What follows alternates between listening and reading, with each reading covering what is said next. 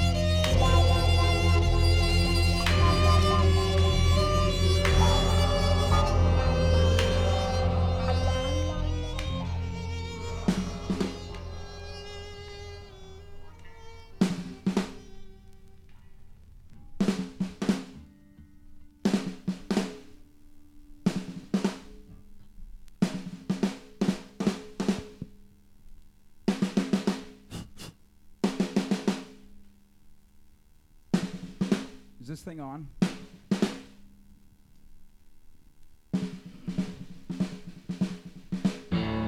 Can you hear me now?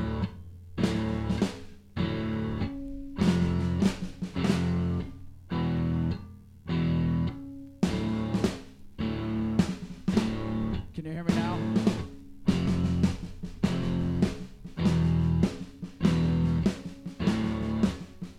In session tonight.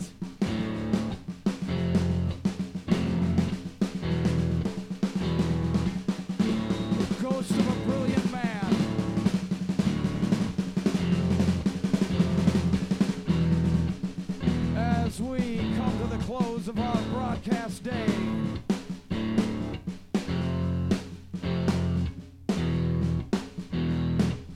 This is my farewell transmission. Signing off. Mr. and Mrs. America and all the ships at sea. Anyone within the sound of my voice, this is the BBC World Service. Is this thing on? Can you hear me now? Got 50,000 watts of power.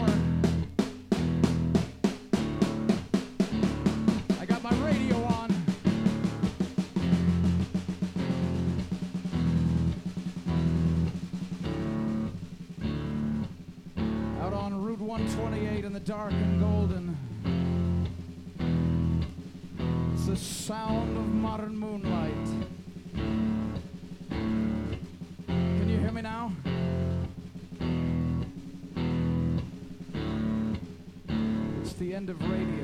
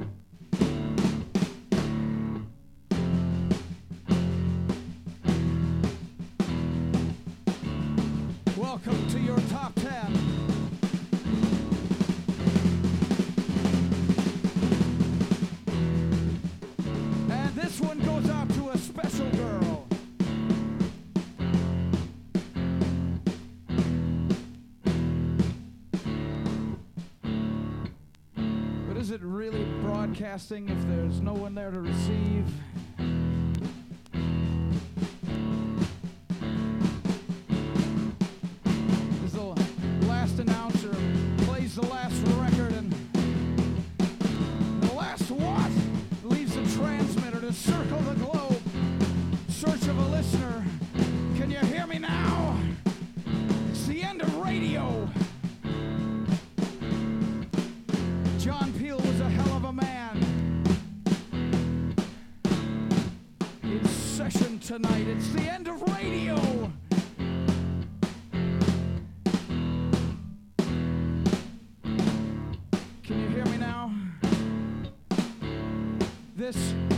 Microphone turns sound into electricity. I wanna ionize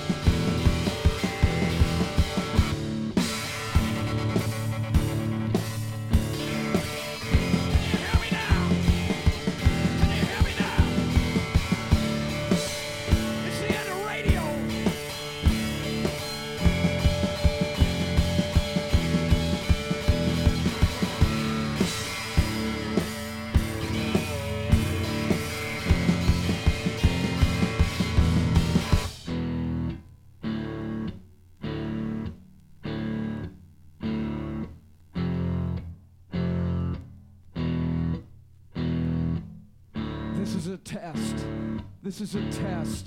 If this had been a real emergency. Hey, hey! This is a real goddamn emergency! It's the, it's the end of radio!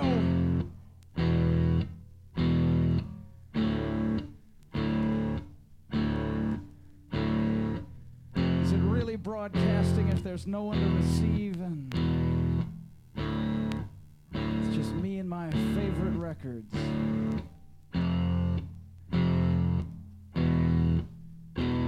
You could call it dead air. I think that's rude. Can you hear me now?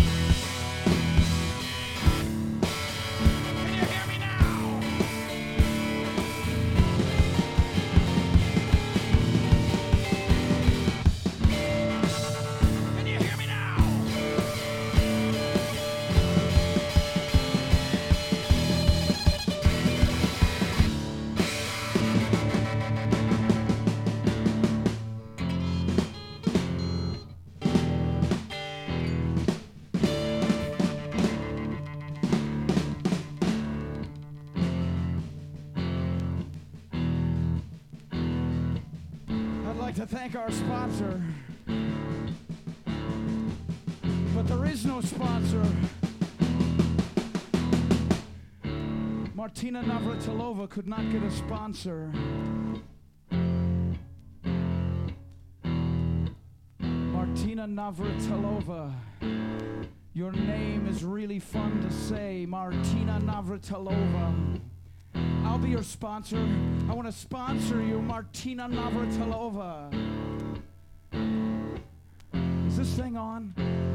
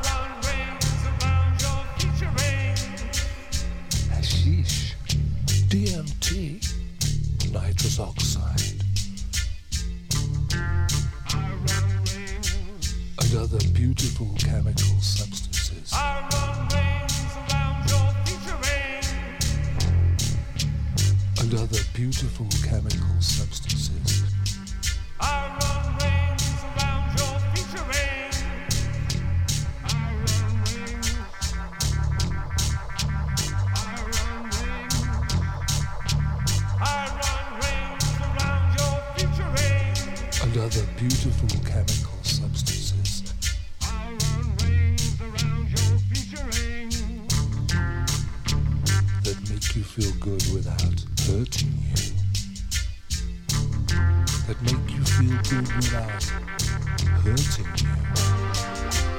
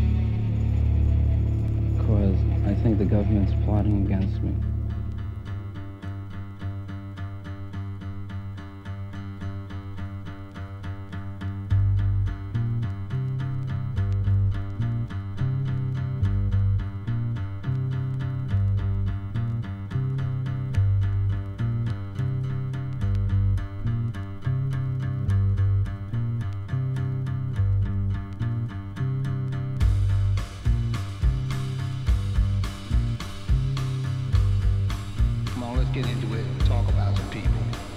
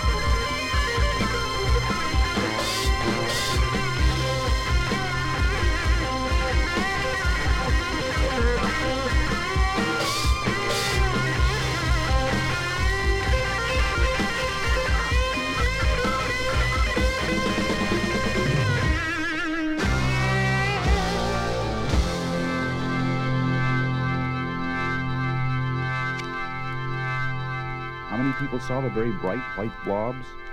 According to Mrs. Ross, quite a few. Between seven and seventy people were at the Ross home the second and third evening after the first sighting. They all saw the saucer, or whatever it was. According to Mrs. Ross, the group included several people from the sheriff's office. A man who was introduced to the Rosses by a sheriff as a scientist. They didn't catch his name.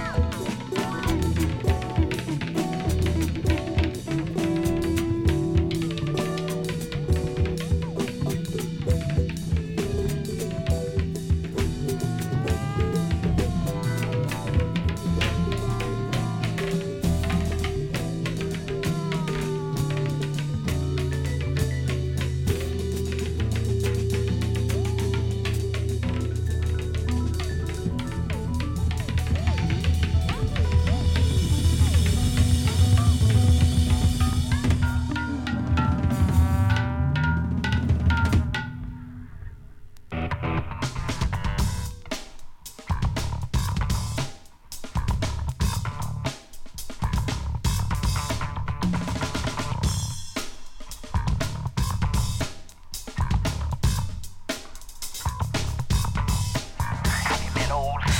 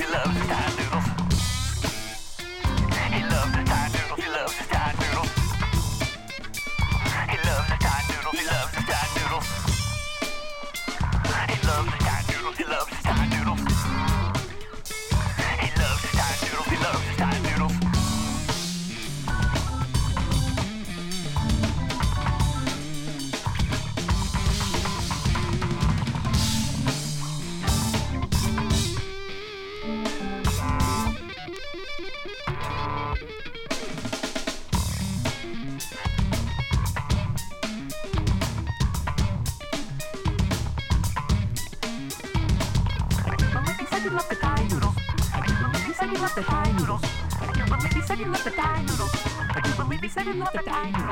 I do believe he said he loved a dino. I do believe he said he loved a dino.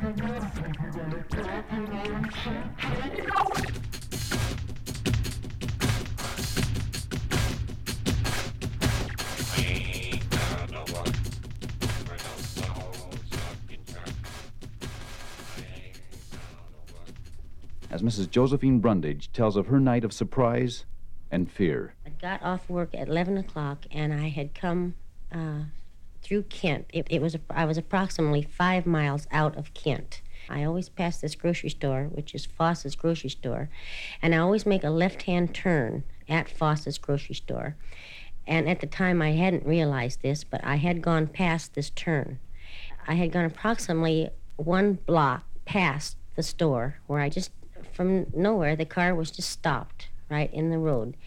And my first thought was that I had hit something in the road, and I didn't really realize at the time there was no jolt or any movement of the car at all. When I finally realized I was stopped, I thought, whatever it is, I've hit something to make me stop. And then when I saw this object, I thought, well, whatever I've hit, it threw it to the top of the car. And then when it started hovering over the car, I knew that I must not have hit it because otherwise it wouldn't be spinning like it was. And my next thought was that it could have possibly been a, what they call a shooting star. But then I thought, too, after that, that when those things land, that's all of it. They're just gone, from what I've heard. So I didn't actually know what it was. I just kept my eyes on it, and it just kept moving around in the in the same direction